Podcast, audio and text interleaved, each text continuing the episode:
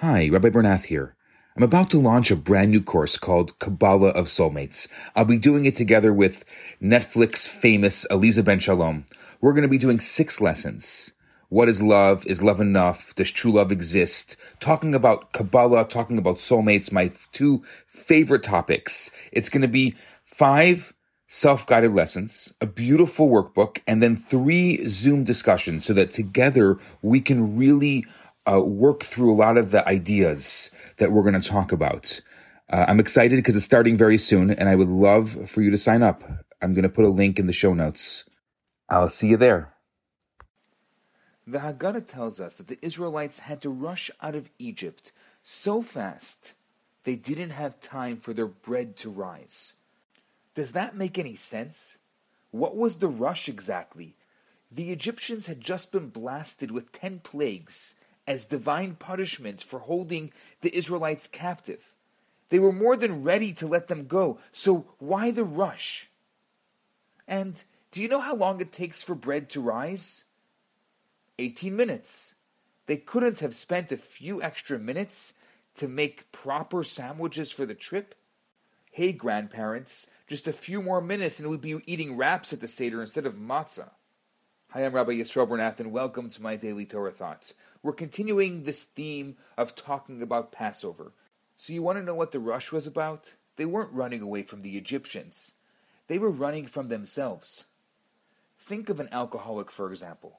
For a while, the alcoholic fools himself into thinking that things are in control. He's just drinking socially, it relaxes him. There's nothing wrong. He could quit any time. And gradually, the habit overtakes him. And one by one, he loses everything he has his family, his job, his money, his dignity. But it's only when he hits rock bottom, when he's been stripped of everything, that it suddenly dawns on him that he has a real problem. And now he has to act fast once he's recognized the problem, he has to deal with it immediately before that moment of clarity passes by and he slips back into self justification. He can't do it alone. He's too drunk to help himself. He has to call for help. Someone from the outside, someone sober, will have to reach out and drag him out of his addiction. But they can only help him if he's willing to go cold turkey, not to touch alcohol ever again.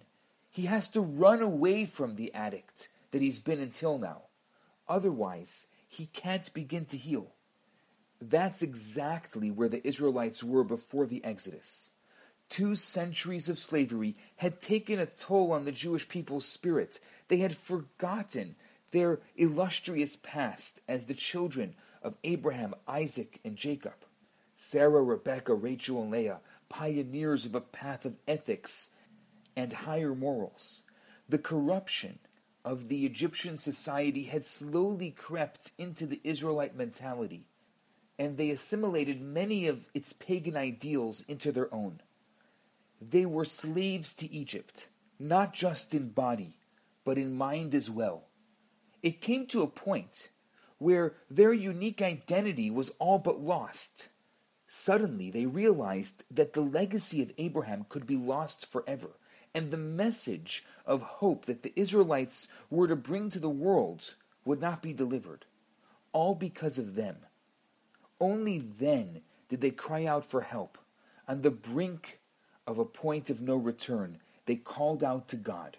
That's why the matzah is the central motif of Passover the children of Israel had to make a hasty retreat from Egypt.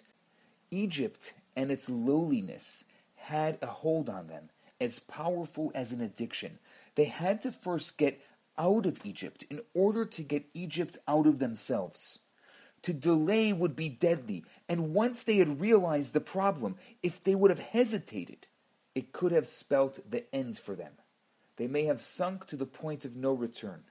We all have our addictions, whether to harmful substances, poisonous relationships, toxic habits, or negative ideologies. Pesach is a detox retreat where the spirit of liberty calls upon us to free ourselves from our personal Egypt. The matzah reminds us that the first step towards freedom is to go cold turkey. No hesitations. Identify that you are an addict. Call out for help. Then make a sudden and complete exodus from the you that was and march through the desert towards the you that you can be. I'm Rabbi Yisroel Bernath. Have a great day.